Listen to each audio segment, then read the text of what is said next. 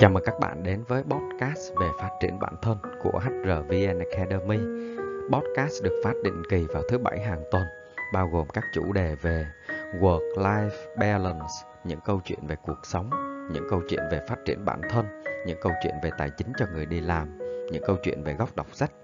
Hy vọng podcast sẽ mang đến cho các bạn những câu chuyện ý nghĩa và những giây phút thư giãn vào ngày cuối tuần.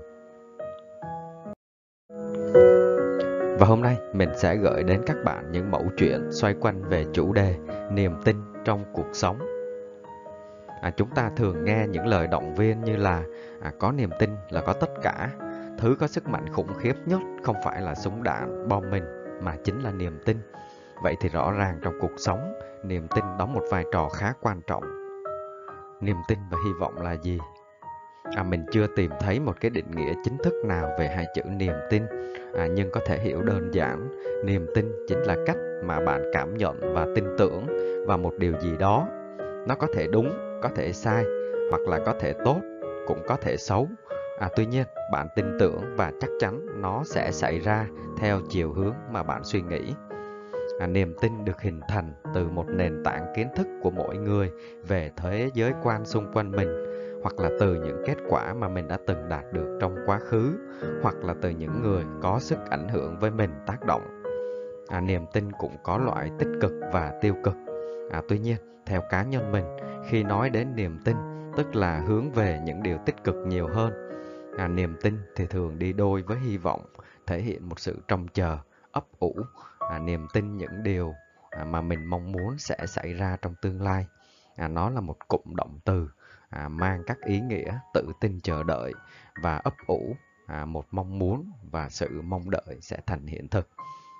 À, và hôm nay à, mình sẽ cùng nhau đi vào một vài mẫu chuyện mà mình đã sưu tầm được nói về niềm tin và hy vọng trong cuộc sống. À, nó đóng một vai trò như thế nào đối với chúng ta. À, mong rằng qua đó bạn sẽ tìm được những bài học riêng cho bản thân mình. Câu chuyện về loài chim ó.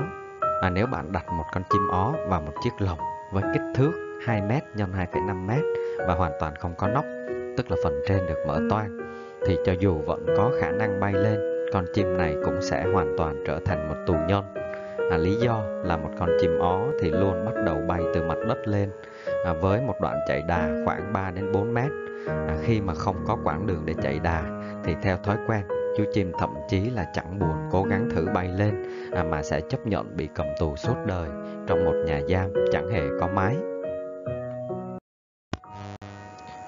Câu chuyện về loài dơi. À, một con dơi bình thường thì luôn bay ra ngoài vào buổi tối. À, nó là một cái sinh vật nhanh nhẹn, lanh lợi đến mức ấn tượng. Tuy nhiên, nó không thể cất cánh từ một cái địa điểm bằng phẳng. À, nếu nó được đặt trên sàn hoặc là trên mặt phẳng, thì tất cả những gì nó có thể làm là lê bước loanh quanh một cách vô vọng và đau khổ. À, cho đến khi nó tìm được một cái độ cao nào đó, chỉ cần là một gấc nâng nhỏ thôi, để từ đó nó có thể tung mình vào không trung và ngay lập tức nó bay lên như một tia chớp.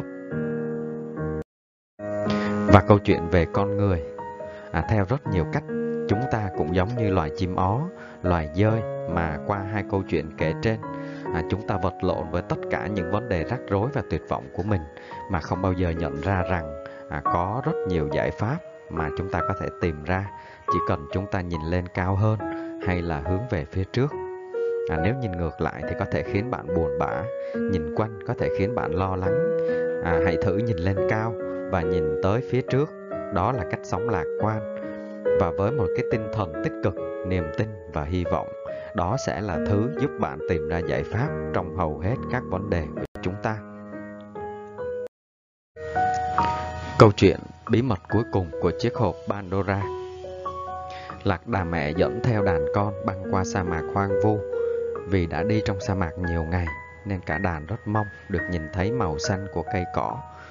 Mặt trời nung nóng từng hạt cát, cổ họng lạc đà khô khát mà chẳng thể tìm thấy dù chỉ một giọt nước. Lạc đà có thể đi nhiều ngày trong sa mạc, nhưng nếu thiếu nước quá độ thì chúng vẫn có thể bị chết khát. Nước là nguồn sống và lòng tin giúp lạc đà băng qua sa mạc, thậm chí đó còn là mục tiêu sinh tồn. À, lúc này, lạc đà mẹ mới gỡ thùng nước trên lưng xuống. Chỉ còn mỗi thùng nước này thôi, chúng ta phải cố gắng nhịn đến lúc cuối cùng mới được uống, nếu không chúng ta sẽ chết. Đàn lạc đà lại chậm chạp lê bước, và thùng nước kia trở thành niềm tin và hy vọng duy nhất của chúng. Nhìn thùng nước, trong lòng những chú lạc đà con đều trỗi dậy niềm khao khát được sống.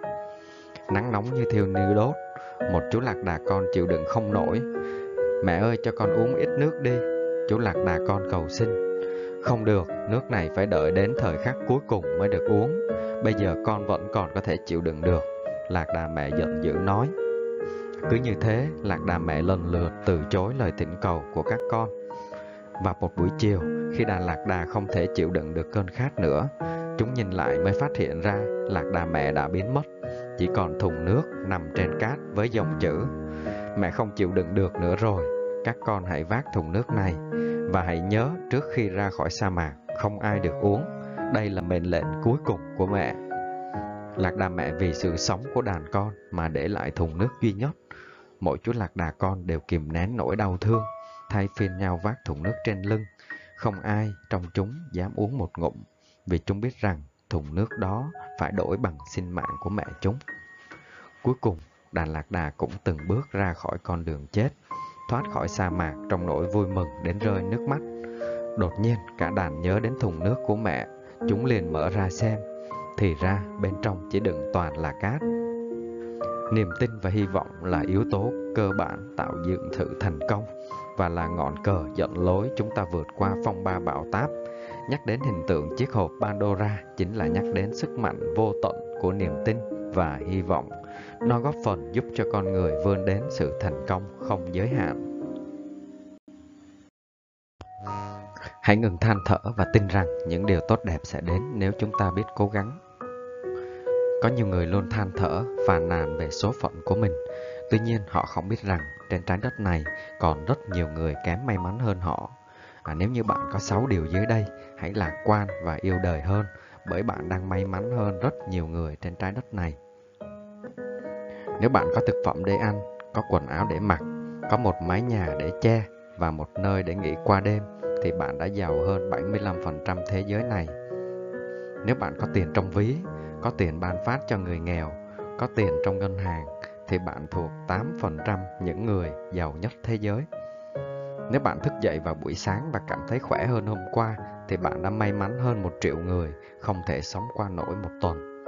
À, nếu bạn chưa bao giờ trải qua nguy hiểm của chiến tranh, chưa bao giờ trải qua những đau đớn của tra tấn hay vật vã của đói khát, thì bạn đã hạnh phúc hơn năm trăm triệu người trên thế giới này.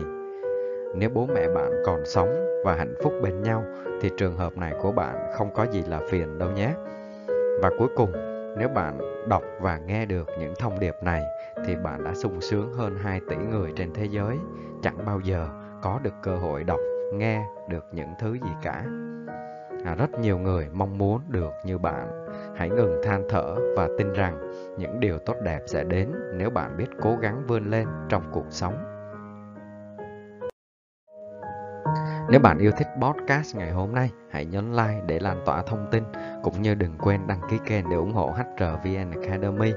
Tôi là Thành hát rờ, đến từ hát rờ vê en Academy, khóa học nhân sự dành cho người mới. Xin chào và hẹn gặp lại các bạn vào chủ đề podcast tiếp theo.